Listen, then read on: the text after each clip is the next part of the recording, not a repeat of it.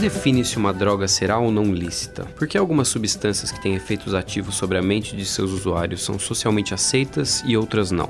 Quais consequências a proibição e a liberação de drogas provocam em uma sociedade? Se eu quiser fumar, eu fumo. Se eu quiser beber, eu bebo.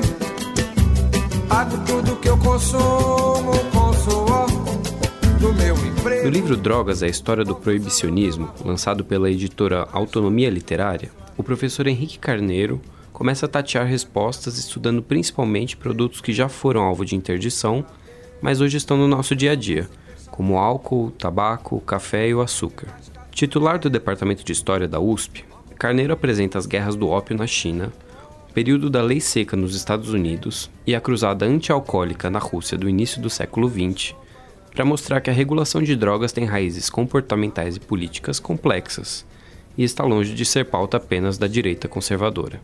Ele mostra que governos de esquerda, como o da União Soviética, insistiram no proibicionismo e que a pauta da guerra ao álcool tem uma ligação curiosa com o surgimento do movimento feminista nos Estados Unidos. Nós discutimos ainda a função econômica fundamental que substâncias psicoativas tiveram na formação do Estado moderno e o papel da publicidade e da sociedade de consumo na disseminação do uso de drogas legalizadas. Eu sou Walter Porto e essa é a Ilustríssima Conversa. É gente que vive chorando e barriga cheia. Professor, primeiro, obrigado pela presença, obrigado por ter aceito o convite para estar na Ilustríssima Conversa de hoje. Uma das afirmações que você reitera mais no seu livro é que a história das drogas é a história de suas regulações, ou seja, é, minha interpretação é que as substâncias ficam, elas continuam as mesmas e o que muda é a maneira como as diferentes sociedades lidam com as drogas ao longo do tempo. É, é mesmo essa a interpretação que você tem? É, oi, Walter, eu agradeço o convite, um prazer estar aqui.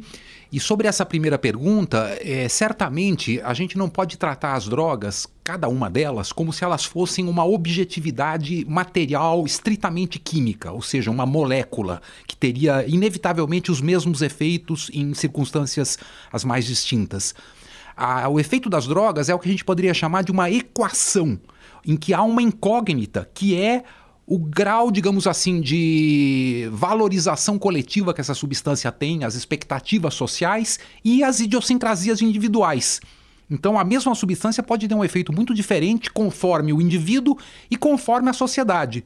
Então, certamente, a regulação é o que estabelece essa aceitabilidade ou não da sociedade em relação a uma substância. É, no decorrer do livro, você conta a história de diversas substâncias. Você vai do álcool e do tabaco até o café, o chá e o açúcar. Alguns desses itens muita gente nem deve lembrar ou de considerar como droga, porque eles são lícitos hoje e são até parte do nosso cotidiano, né?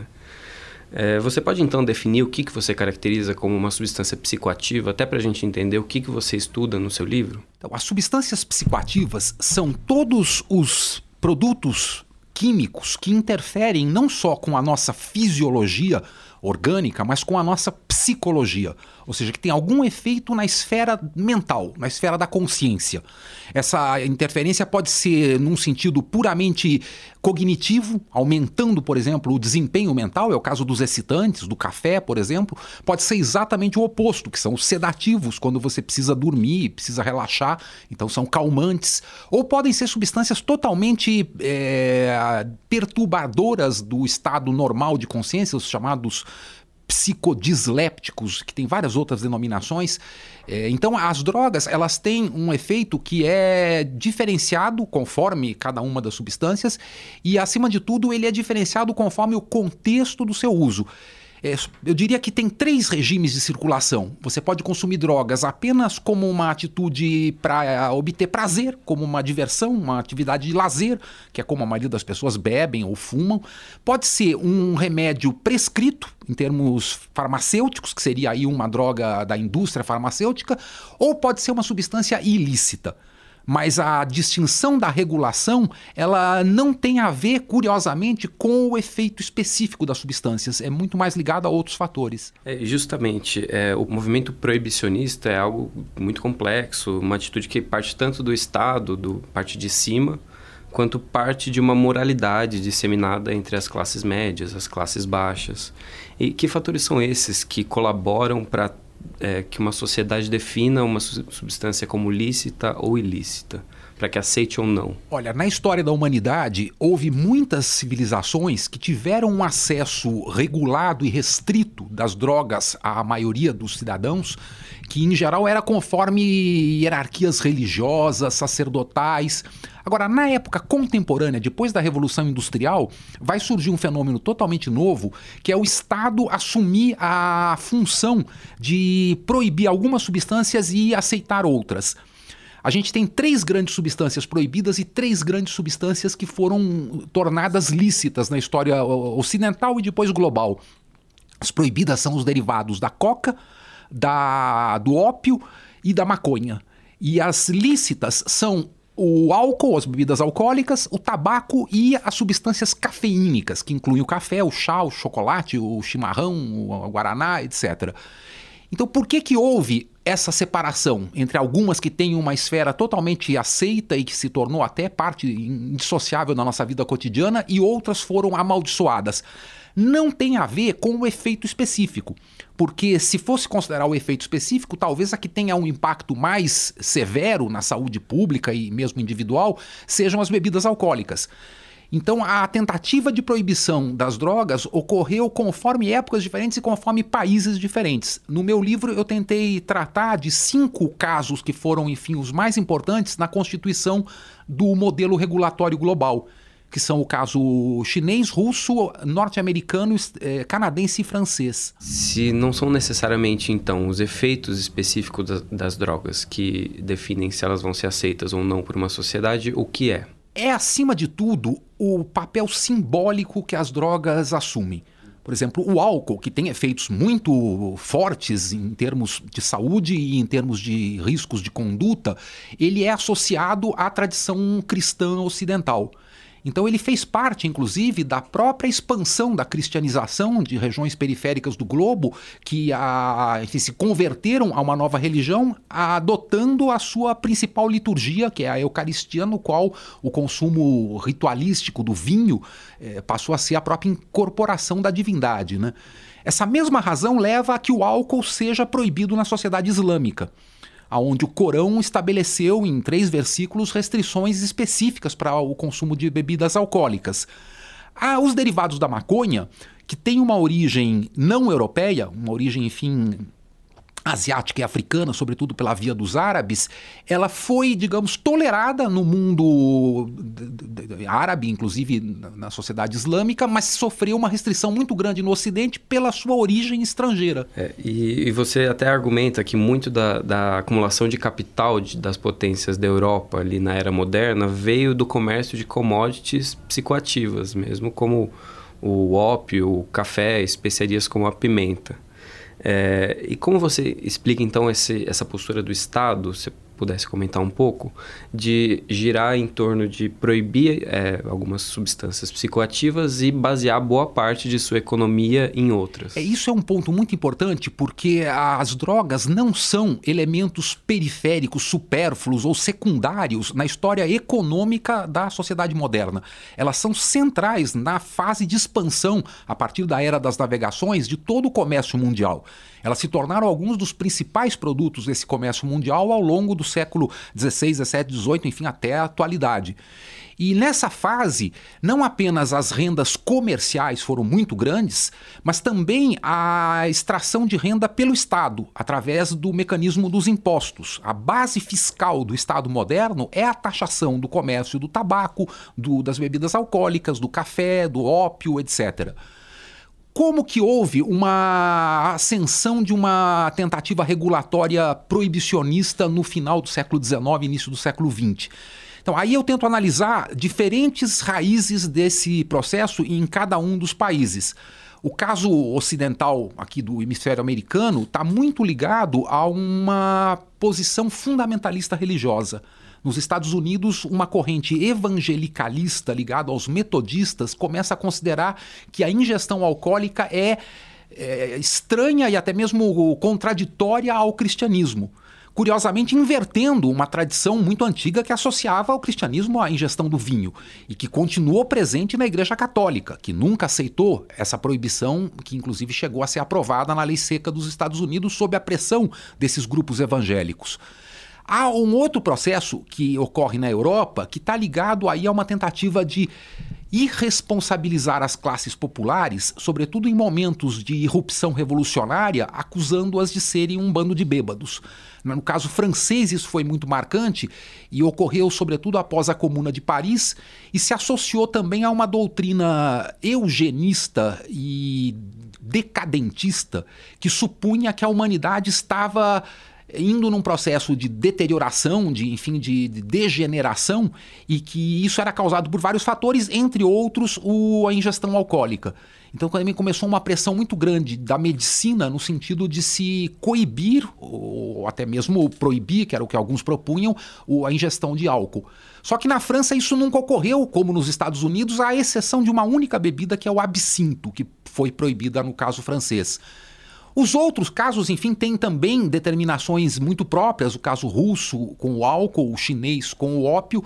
Então aí mereceria tratar cada um de uma forma separada. Falando então do ópio, que é, provocou um dos episódios mais rumorosos em relação a guerra às drogas, se é que pode se chamar assim, no século XIX. Elas opunham um país como a China, que era proibicionista, mas que tinha uma cultura milenar de consumo de ópio, enfim, por questões religiosas, por questões culturais, que uma vez que se tornou proibicionista, é, não conteve adequadamente a demanda natural da população por usar aquela substância e se opôs em conflito com a Inglaterra, que fornecia essa substância. O ópio não era ilegal na Inglaterra, inclusive também era bastante consumido naquele país, e isso gerou uma guerra comercial, se é que eu posso chamar assim. O que, que a história ensina o que, que esse episódio ensina sobre o, a regulamentação internacional de drogas? Na China, na verdade, foram duas guerras do ópio, né? a primeira em 1839, depois a segunda em 1860,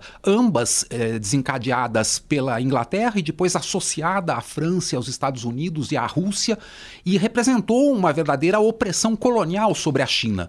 Mas, diferentemente do que muita gente pensa, não foi a Inglaterra e essas outras potências ocidentais que criaram a demanda do ópio. O ópio era muito tradicional na China há mais de mil anos, veio por uma influência árabe e, e do, e da Malásia, e o consumo de ópio era uma verdadeira panaceia popular todas as afecções que hoje em dia a gente tem remédios específicos eram tratadas com ópio, desde uma dor de dente até uma diarreia ou uma crise, enfim, de tosse. O ópio tem um efeito antitussígeno e antidiarreico muito específico, então para cólera, tuberculose até gripe era praticamente o único remédio disponível. E além disso, ele servia como um consolo, digamos assim, um, um remédio para amenizar o sofrimento psíquico, para as pessoas se tranquilizarem, para as pessoas, enfim, conseguirem um pouco de paz, poderem dormir. O ópio era muito usado pelas camadas populares, mas também pela elite. E a elite, sobretudo, num contexto de uso luxuoso. Essa elite, que era vinculada à era Ming, a dinastia Ming, que era tradicionalmente da etnia chinesa mais característica, que são os Han, ela perde o poder para os Manchus, que a partir de 1722 proíbem o ópio. O 1644, os Ming são depostos pelos Manchu, algumas décadas depois, eles proíbem o ópio. A proibição cria uma demanda reprimida que a Inglaterra vai a, enfim, a atender trazendo um produto de excelente qualidade, de um teor, inclusive, de princípios ativos mais forte, que era o ópio da Índia. E esse comércio do ópio da Índia transportado para a Inglaterra, para a China, se tornou um dos mais importantes da história do comércio global e ele correspondeu a um outro comércio na mão oposta, que era do chá da, da China, que ia abastecer a Inglaterra e a Europa, que tinha uma enorme demanda do chá também para ajudar o desempenho do, dos trabalhadores, porque o chá mantinha acordado, era tomado em intervalos nas fábricas, etc. Você mencionou até que o, o ópio movimentava uma renda que nenhum outro produto movimentava nessa época, né? Exatamente. O ópio talvez tenha se tornado a principal commodity global desse período. E esse comércio, ele era totalmente lícito e normal. No âmbito europeu, ocidental, norte-americano, a Turquia abastecia legalmente a Europa do uso do ópio, que era usado também em quase todos os remédios. A China cometeu um erro que foi a proibição que teve um fundamento puritano de uma dinastia é, Manchu, que era muito militarista e que tentou fazer uma espécie de reforma de costumes puritana, atacando a, os velhos, enfim, mandarins ligados à dinastia Ming, que tinham por costume usar o ópio. É, depois isso vai provocar uma série de outros fatores que tem a ver também com a rebelião Taiping, que é a mais importante rebelião social da história da China no século XIX. E no segundo, na segunda guerra do ópio, as potências ocidentais vão acabar por se aliar com a, o imperador para lutar contra a, a, a rebelião Taiping. Então, o, o ópio se tornou um pretexto, na verdade, para uma penetração comercial, militar e, sobretudo, cultural, porque isso também vai trazer a cristianização da China, que até então era proibida a existência de missionários cristãos e tudo. Então, as guerras do ópio foram, digamos assim, o grande momento em que as potências europeias conseguiram se apossar da economia e do, sobretudo da economia comercial da, do Extremo Oriente, né, da Ásia. E depois disso o ópio continuou proibido na China. Ele nunca mais voltou a ser legalizado? Não, ele nunca mais voltou a ser legalizado. Quando houve a descoberta dos princípios ativos do ópio, a morfina e depois a heroína, a China aceitou essas drogas que eram feitas por laboratórios eh, ocidentais, sobretudo alemães, e esses laboratórios, a Bayer em particular com a, com a morfina e a heroína, passaram a vender pílulas e injeções de morfina e de heroína até para tratamento do vício do ópio. Então o ópio continuou completamente proibido, mas houve uma penetração da indústria farmacêutica, substituindo uma matéria-prima que era muito menos, eh, digamos, concentrada e, portanto, tinha riscos muito menores do que o consumo de heroína e morfina. E depois disso você menciona até que a China virou um dos principais consumidores mundiais de tabaco, né? um país muito fumante.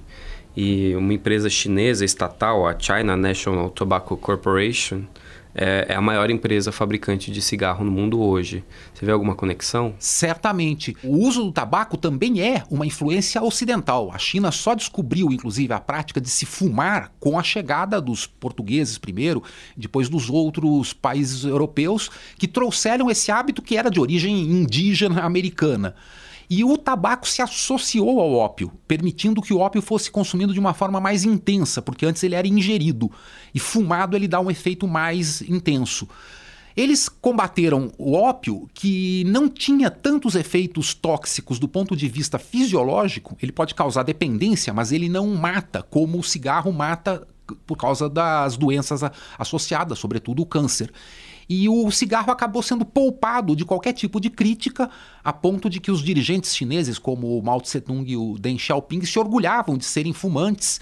E o hábito de fumar se tornou tão prevalecente na China que é hoje o país que mais tem fumantes no mundo e que mais produz cigarro no mundo. Né? Um outro caso que chama muita atenção é o da Rússia que proibiu a bebida alcoólica pela primeira vez em 1914. E era um país que bebia muito, né? A gente conhece a tradição russa com a vodka, uma bebida de teor alcoólico alto. E essa proibição em 1914 foi logo antes da guerra, da Primeira Guerra Mundial, e gerou uma crise econômica tão grande e uma insatisfação popular tão grande que você diz que teve até uma influência decisiva na Revolução Russa de 1917. Mas o que me chamou a atenção, antes de pedir para você comentar, é que é, o novo governo instituído com Lenin na liderança, ele não, é, ele manteve a proibição, ele continuou com a proibição ao álcool. E eu queria que você comentasse essa postura e todo esse, todo esse movimento. É, a Rússia é aquilo que muitos autores chamam de um álcool-estado assim como já se chamou narco-estado, seria um álcool-estado. Não só porque o hábito de beber é muito disseminado, mas porque a economia do álcool chegou a ser algo em torno de 20 a 30% da renda do Estado russo no período do czar, no século XIX. E isso está ligado a dois fatores. Um fator é o fato de que desde o século XVI a distribuição de álcool foi monopolizada por tavernas do czar chamadas cabaks, e eram tavernas que não só davam uma renda para o Estado, mas também serviam para o policiamento da população, que no local de beber não podia, digamos, fazer nenhum discurso contra o governo, eram policiados estritamente pelo próprio dono da taverna. Então, isso vai levar a que haja uma espécie de técnica de Estado, no sentido de controle da população, que se associa a uma enorme renda obtida por esse mesmo Estado. Só que isso vai trazer não só graves problemas de saúde pública, mas vai trazer também consequências para a capacidade militar do Estado russo que começa a perder guerras devido ao excesso de consumo alcoólico dos seus soldados. É o caso da guerra contra o Japão, que vai ser perdida pelos russos, entre outras coisas porque os seus marinheiros e soldados estavam muito debilitados pelo consumo alcoólico. Em 1910, também tem uma frase famosa do Kaiser da Prússia, que vai dizer que a próxima guerra vai ser vencida pelo exército mais sóbrio. Então, isso vai levar a que o czar Nicolau II tenha, em 1914, uma política que tinha a intenção de favorecer o desempenho militar do Estado russo, mas acabou tendo consequências muito desastrosas, porque desorganizou economicamente a sociedade a renda do álcool era, como eu disse, até 20% da renda do Estado, e por outro lado causou insatisfação social. E os trabalhadores, sobretudo rurais, começaram a produzir vodka clandestina. E isso desviou uma enorme renda que antes era oferida, enfim, pela, pelo próprio Estado. Né? E por que, que isso, a proibição foi mantida até alguns anos depois de se instaurar o novo governo? Quando veio a Revolução, a Rússia estava sob a proibição.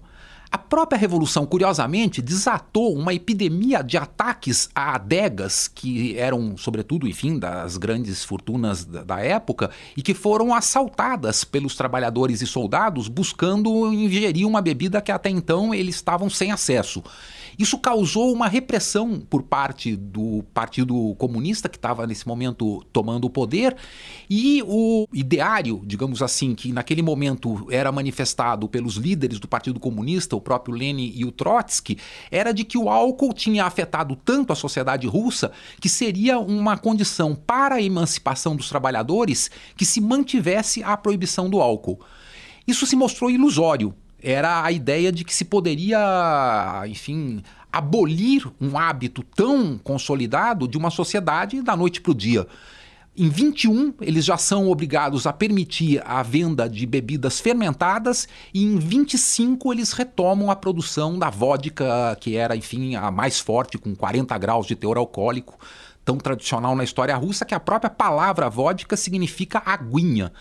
Então é um, uma coisa já consolidada como uma espécie de elemento, enfim, central da, da cultura russa e uma forma de amenizar o sofrimento diante de todas as dificuldades de um país, enfim, tão gelado, com extensões territoriais tão grandes. É, isso me lembra, posi essa posição do, do governo soviético lembra que a proibição de drogas não é necessariamente uma pauta da direita conservadora, como às vezes parece intuitivo pensar países como Cuba também têm uma regulação estrita de drogas, né? Você pode comentar um pouco sobre isso? De fato, o proibicionismo das drogas, ele de certa forma teve uma transversalidade em relação à polaridade esquerda-direita porque tanto os setores mais ultradireitistas, por exemplo, o nazismo, tiveram uma política antialcoólica e uma política de restrição, inclusive, ao tabaco, como os soviéticos também tiveram.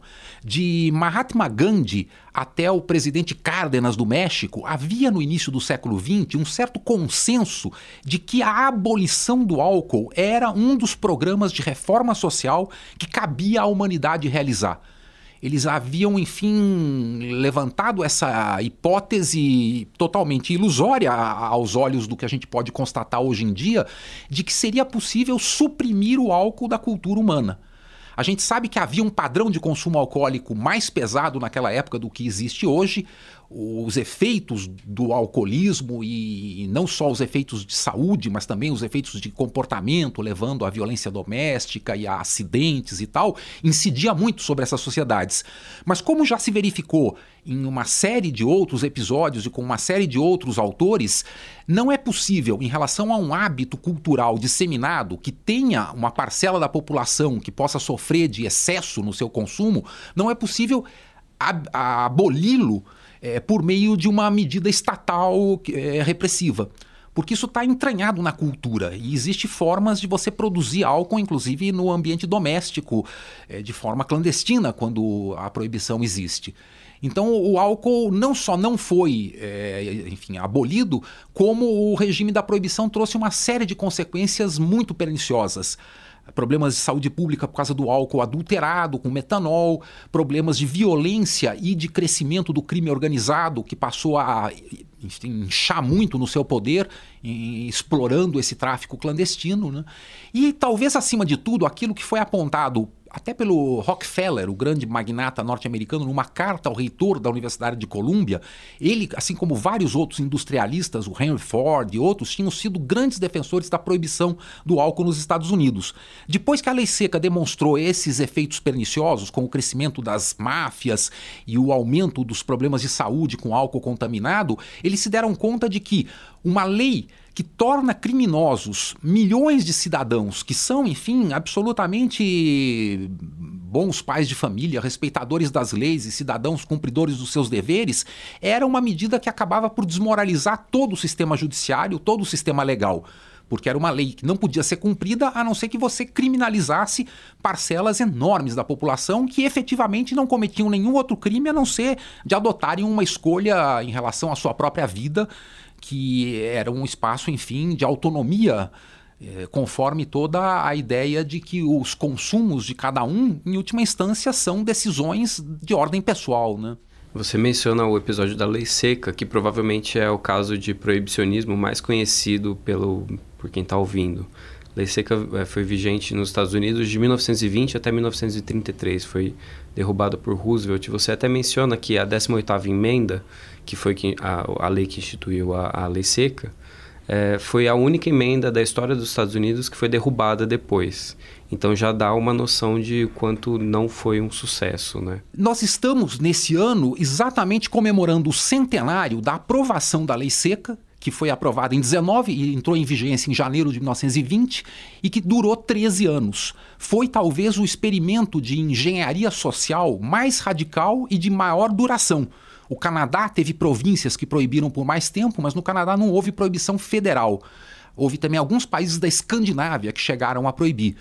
Os Estados Unidos, com a proibição do álcool, ele tentou estabelecer de forma a mais radical possível aquela interferência, digamos assim, da esfera do Estado sobre o domínio mais íntimo da existência das populações, que é o domínio da vida corporal enfim, a dimensão daquilo que o indivíduo faz com o próprio corpo, inclusive no seio do seu lar, é algo que não deveria ser da alçada de intromissão do Estado.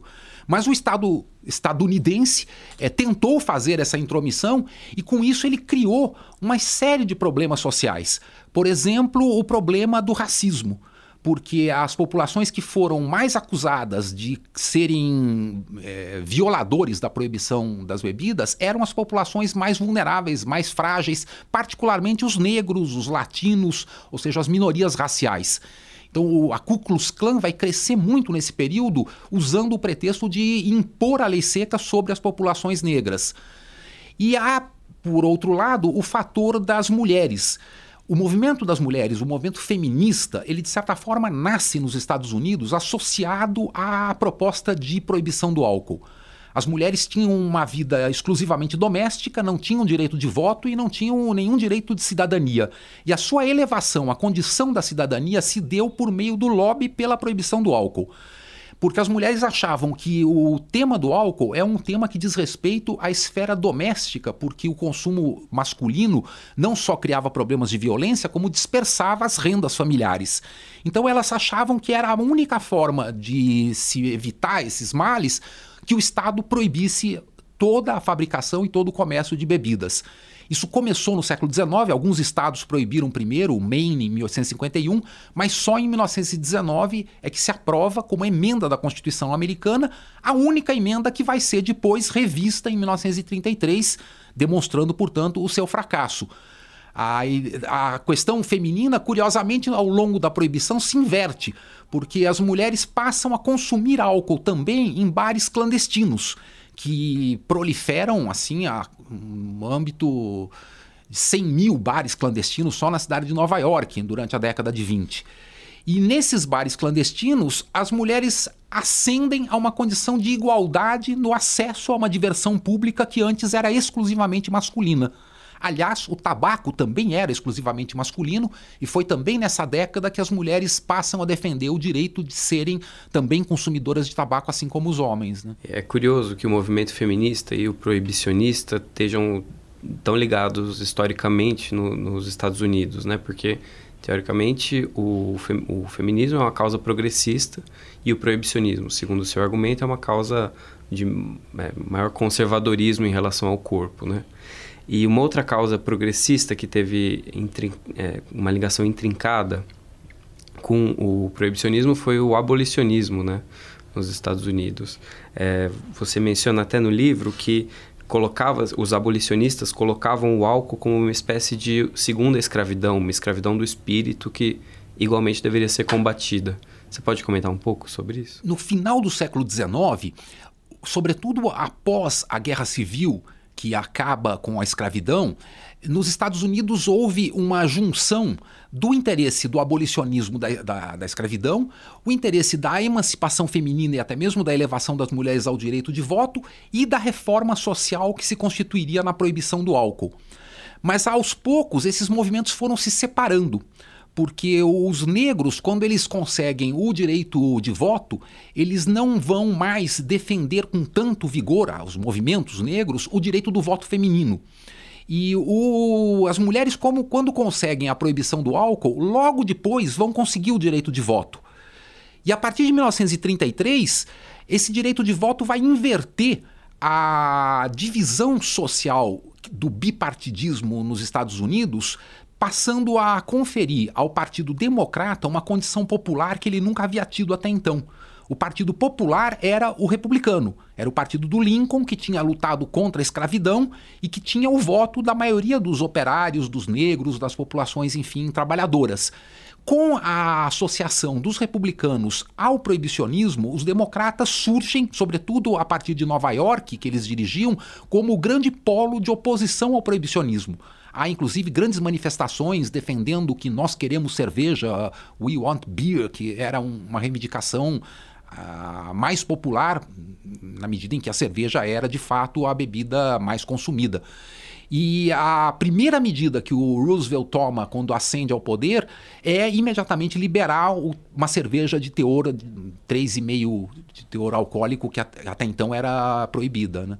Você usa muito um conceito interessante para abordar a evolução histórica é, do uso de drogas que se chama de revolução psicoativa ao longo dos séculos da era moderna, desde o século XVI até o século XIX, é, que está relacionado também à importância cultural do uso dessas substâncias, né, substâncias psicoativas na esfera pública, na reunião entre tanto entre a burguesia nos cafés quanto entre o operariado nas tavernas, nos bares, enfim, eles se reuniam sempre para usar alguma substância psicoativa juntos, como meio de é, azeitar a mobilização, diga-se assim. É, você pode explicar um pouco mais sobre isso? É, a expressão azeitar é bem apropriada porque é justamente esse o termo que o grande sociólogo francês, o Durkheim, é, propôs para a função dessas substâncias, que ele chamava de lubrificantes sociais. Ou seja, elas permitem aumentar a, a, a coexistência, a congregação, a comunhão e toda uma série de interações que dizem respeito à vida profissional, mas também à vida política e até mesmo à vida religiosa. Então, o consumo de uma série de substâncias psicoativas se tornou o principal elemento marcador de um espaço que constitui a esfera pública. A esfera pública é um fenômeno novo na história da sociedade ocidental. Até o século XVI e XVII, você tinha a sociedade de corte e a vida doméstica. Uma esfera considerada como de partilha por iguais, por pares, de direitos comuns, onde as pessoas trocariam todo tipo de coisa, trocariam informações, trocariam mercadorias, trocariam ideias. É, e leriam jornais e trocariam até mesmo as informações, enfim, sobre todos os processos do mundo, isso vai ser resultado de um espaço muito novo que vai ser o café em relação às camadas mais abastadas, a burguesia, e a taverna em relação aos trabalhadores braçais. E ambos os espaços são verdadeiros clubes sociais no qual essas classes encontram não só um espaço de lazer e um espaço de articulação, mas encontram também uma forma nova de dar um significado simbólico a essas substâncias para os trabalhadores, o álcool é a expressão da alegria, do, do, relaxamento da disciplina do trabalho, da possibilidade de, enfim, se divertir, dançar, ouvir música. Enquanto que para as camadas comerciantes que vão se tornar a nova burguesia empreendedora, o café é uma substância sóbria que permite aumentar o desempenho, inclusive o desempenho intelectual. Então vai estar muito associado a essa ideia de você ser mais racional e mais capaz de articular ideias e informações. Então o café se torna uma substância de desempenho, a ponto de que hoje em dia é a, a nossa. É a, é a, a, nossa substância que abre o dia, né? o nosso desjejum, que a gente chama de café da manhã, para conseguir enfrentar o dia com esse excitante que nos dá, enfim, maior capacidade de, de desempenho e de resistência a, a todas as dificuldades do dia. Né? É, não é uma substância só aceita, como é estimulada mesmo, né?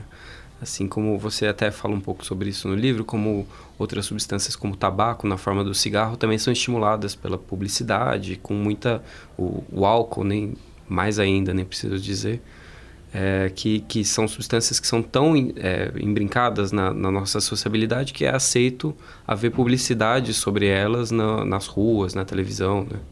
É, a história da publicidade moderna ela nasce com a publicidade das drogas. A principal mercadoria que foi objeto de campanhas publicitárias no início, enfim, final do 19, início do 20, foram uma série de bebidas que eram consideradas tônicos, revigorantes, elixires e que se tornaram as bebidas mais populares do mundo. Ah, uma delas tem o nome do principal excitante americano e do principal excitante africano, né, que é a folha de coca e a noz de cola. Mas assim como a Coca-Cola, vários outros eh, se incorporaram a esse consumo diário de forma a serem um auxiliar para enfim, a vivência diária, especialmente para quem é, enfim, desafiado com tarefas muito difíceis, como trabalhadores ou soldados. Então, o desempenho dos soldados também é muito associado à popularização do tabaco, do álcool e, e do café e outros excitantes, inclusive os sintéticos mais tarde, com as anfetaminas e tal. Voltando ao ideário proibicionista, dois dos mais aguerridos combatentes das drogas foram personalidades históricas de posições políticas que não podiam divergir mais. O Leon Tolstói, no século XIX na Rússia, que era um semi-anarquista, como você define, e o Henry Ford, um americano, um dos principais símbolos do capitalismo industrial. E os dois eram, eles se opunham às drogas por motivos bem diferentes, que eu acho que são muito simbólicos de, das principais argumentações contra a, as drogas, as substâncias psicotrópicas. Você pode é, contar um pouco e, e, explicar um pouco da argumentação deles? Então, o Leon Tolstói, ele era não só um dos maiores escritores russos, enfim, o autor de Guerra e Paz, Ana Karenina e tal, mas ele era também um grande pregador reformista de um anarquismo cristão, e que era um anarquismo que condenava a busca dos prazeres, ele era muito puritano. E ele vai considerar que o uso de qualquer droga, inclusive o cigarro, do tabaco, é uma forma de você neutralizar, de você anestesiar a consciência moral. Quer dizer, diz, as pessoas que têm alguma culpa por algo de errado que cometeram, ao invés de se arrependerem e mudarem de vida, preferem consumir álcool ou alguma outra droga para apaziguar o seu remorso. Então a droga tem uma espécie de função de anestésico moral da humanidade. E ele achava que seria o caminho ideal a abolição do uso de qualquer um desses anestésicos morais. Já a preocupação do Henry Ford, que foi talvez o maior industrialista da história dos Estados Unidos, que tem o seu nome associado até mesmo à técnica do trabalho que a gente chama hoje de Fordista, que é a da produção em série, não só para a produção de automóveis, ele vai ser um grande é, paladino, digamos assim, um, da campanha contra álcool e contra o tabaco, associado a outros industriais, como Thomas Edison, o grande inventor, que também era empresário, né, fundou a General Electric, e ambos declaravam não contratar nenhum operário que bebesse ou fumasse. E eles também controlavam a vida sexual dos operários, até com uma polícia que ficava frequentando as tavernas para ver se tinha algum operário ali bebendo e ele poderia ser demitido por essa razão. A intenção deles era, acima de tudo, aumentar a produtividade do trabalho. Eles viam no uso tanto do tabaco como do álcool formas de perda de produtividade. Mas havia também uma preocupação moral que, curiosamente, fazia um discurso contra o tabaco que é hoje assemelhado ao que se faz contra drogas como o crack. O Henry Ford dizia que qualquer pessoa que fume tabaco só tem dois caminhos na vida, que é a prisão ou o, o cemitério. Dizer, ou morre ou vai preso. Então, a ideia de que o tabaco traria não só danos físicos à saúde, mas que traria danos morais, era muito presente naquela época.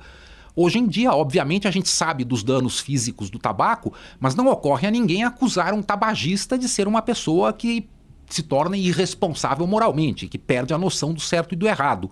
Mas o discurso que estava presente na obra do Henry Ford era nesse sentido, de acusar o tabaco, assim como o álcool e outras substâncias, de serem não só riscos de produtividade, mas também substâncias é, degenerativas do ponto de vista moral. Né?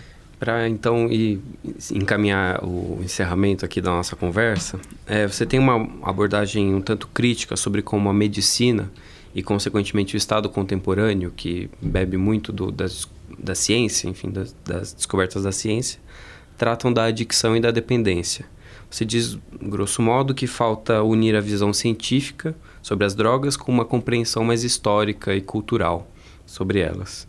É, você pode explicar um pouco mais? Olha, na história de muitas civilizações da humanidade, houve consciência dos riscos e dos perigos e problemas associados ao consumo de diversas drogas e, em particular, do álcool. Por exemplo, na sociedade clássica grega, o Platão é um dos expoentes de uma visão de que o critério para você reconhecer um bom cidadão é saber como ele bebe. Se ele bebe de maneira irresponsável, ele obviamente não pode ter confiança pública. Então, o critério para a confiabilidade política está ligada à demonstração, digamos, do, do exemplo em relação ao seu comportamento individual. O comportamento excessivo sempre foi mal visto.